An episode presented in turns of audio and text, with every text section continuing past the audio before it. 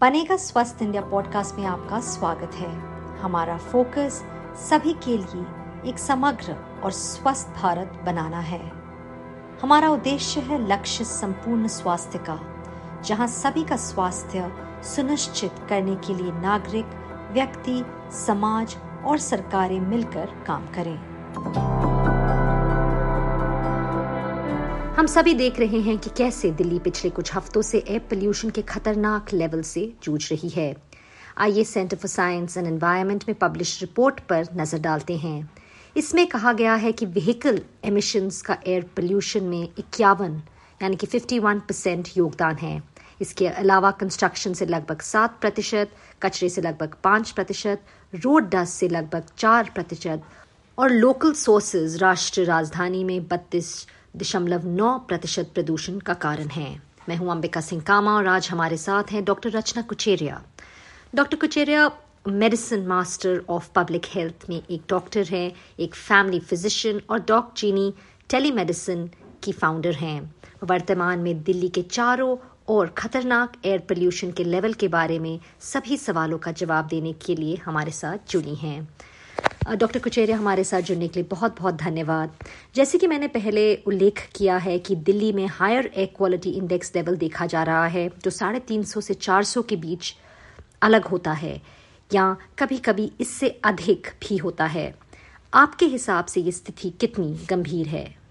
आपका सवाल दिल्ली की जो अभी प्रदूषण की स्थिति, जो कि करीब 300 के आसपास, कभी 200 भी जा रही है कुछ दिनों लो तक और कभी तीन सौ, साढ़े तीन सौ, चार सौ भी जा रही है। अब ऐसा नहीं है कि हाई लेवल पोल्यूशन है पुअर क्वालिटी है, ये तो है ये सारे नंबर्स पुअर क्वालिटी है। तो मेडिकल साइंस में ऐसा नहीं है कि शॉर्ट टर्म में इसका कोई एग्जैक्ट कोई एकदम डोज रिस्पॉन्स होने वाला है कि 200 में ये होगा और 300 में ये। आप इसको सबको ही बुरा मान के चलिए, ये सारी ही पुअर क्वालिटी एयर पोल्यूशन है। और जो इफेक्ट्स जो इसकी जो तकलीफें हो, होती हैं शरीर को और मेंटल हेल्थ को जो पहुँचती हैं वो इन लेवल्स पे होती ही हैं। कुछ हमें एकदम नज़र आ जाती हैं शॉर्ट टर्म में और कुछ सालों देती हैं लॉन्ग टर्म में तकलीफें उभर के आती हैं। डॉक्टर कुचेरा क्या आप हमें हेल्थ पर एयर पोल्यूशन के तत्काल और स्थायी प्रभावों के बारे में बता सकते हैं? देखिए स्वास्थ्य प्रभाव जो है तो ये तो एक जानी हुई सी बात है कि जो दोनों एक्सट्रीम्स हैं, जो बहुत छोटे उम्र के लोग हैं, छोटे बच्चे पाँच से कम साल के और दो से कम साल के और भी, और जो बहुत वृद्ध हैं, अस्सी से ऊपर, पिचासी से ऊपर, ये वाले जो एक्सट्रीम एज ग्रुप्स हैं, जो दोनों तरफ़ हैं, ये सबसे वनरेबल सबसे तकलीफ़ इनको पहुँचने का सबसे ज़्यादा शंका है। और तकलीफें क्या क्या हैं? ये सबसे पहले तो लंग्स की ही बात की जाए रेस्पिरेशन की बात की जाए, क्योंकि सीधा हम इस हवा को इनहेल ही करते हैं। शॉर्ट टर्म में, मैंने एकदम कम समय में जिन लोगों को पहले से लंग्स की तकलीफें हैं अस्थमा सीओपीडी ऐसी बीमारियाँ हैं, उसकी जो बार बार प्रकोप पड़ता है, जो एग्जैसरबेशन होती है, वो होने लगती हैं। जिनको नहीं भी है, उनको खांसी पकड़ने लगती है जुखाम आने लगते हैं और कुछ केसेस में जब इम्यूनिटी इन इससे कम हो जाती है लंग्स की तो बार बार उस पर जब प्रभाव पड़ता है तो निमोनिया इन्फेक्शन भी बढ़ सकते हैं।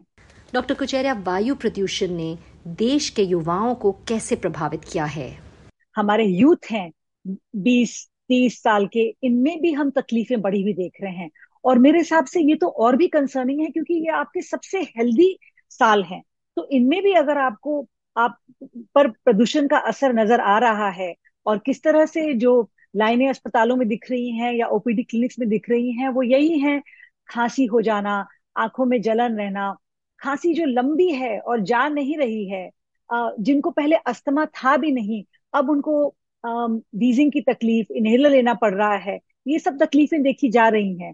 और कुछ लोगों को जिनको मैं पर्सनली जानती हूँ, मरीज़ हैं, यंग हैं कह रहे हैं कि हम शहर छोड़ के जा रहे हैं, जहाँ से हम हैं, छोटी जगहों से, पहाड़ों से वहीं जाके रहेंगे मगर ये प्रदूषण में तबीयत ही नहीं ठीक रह रही है अपने काम पे भी नहीं जा सक रहे हैं।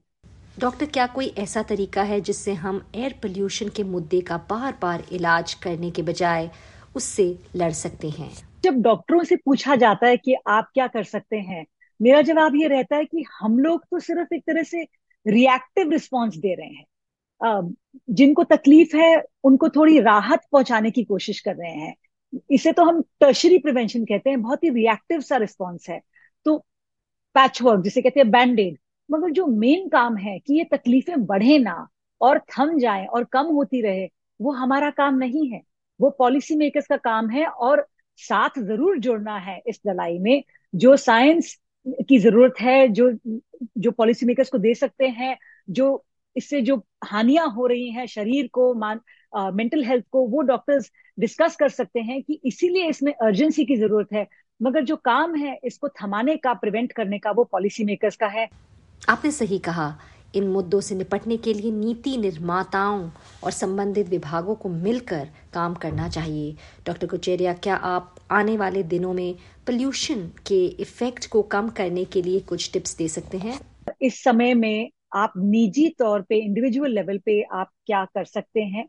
थोड़े सुझाव ये हैं कि अगर आप बाहर निकल रहे हैं घूमने के हिसाब से अपनी सैर जो अपनी एक्सरसाइज जो आपको डेली चाहिए होती है उसके लिए आपको बाहर जाना पड़ रहा है तो सुबह और एकदम शाम ना जाएँ धूप के समय जाएँ इस समय प्रदूषण के लेवल थोड़े कम रहते हैं।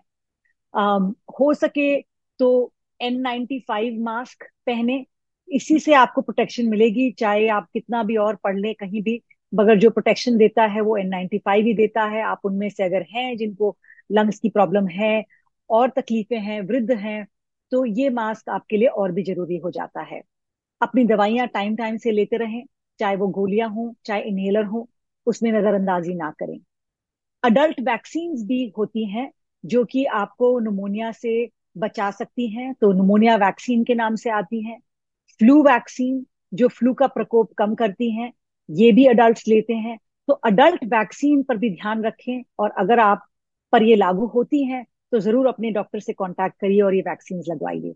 तो ये कुछ चीज़ें हैं जो आप निजी तौर पे कर सकते हैं ताकि इस मौसम में, इस खराब प्रदूषण में आप स्वस्थ रहें और आप बचे रहें। डॉक्टर कुचेरिया ने सही कहा, हर व्यक्ति की ज़िम्मेदारी है, ये केवल डॉक्टरों पर निर्भर नहीं है। वे इस मुद्दे का इलाज कर सकते हैं, लेकिन नीति निर्माताओं और अन्य संबंधित अधिकारियों को इसे रोकने के लिए कदम उठाने की ज़रूरत है। हमसे बात करने के लिए डॉक्टर कुचरिया बहुत बहुत धन्यवाद। इसी के साथ ही बनेगा स्वास्थ्य इंडिया का ये पॉडकास्ट यहाँ पर खत्म होता है। अगर आपके पास कोई कमेंट क्वेरी या सुझाव हैं, इस टॉपिक पर या फिर कोई ऐसा विषय हो जो आप चाहते हैं कि हम आने वाले हफ्तों में कवर करें तो आप लिख सकते हैं, या हमें मेल कर सकते हैं B S I podcast at the rate N D T V dot com पर। पीएसआई यानी बनेगा स्वस्थ इंडिया आप हमारे सोशल मीडिया हैंडल्स पर भी हमारे साथ बातचीत कर सकते हैं। सेम नाम, Banega Swasth India Facebook, Twitter और इंस्टाग्राम पर भी हम मौजूद हैं। मेरा नाम है अंबिका सिंह कामा। मेरी तरफ़ से good bye stay healthy and stay safe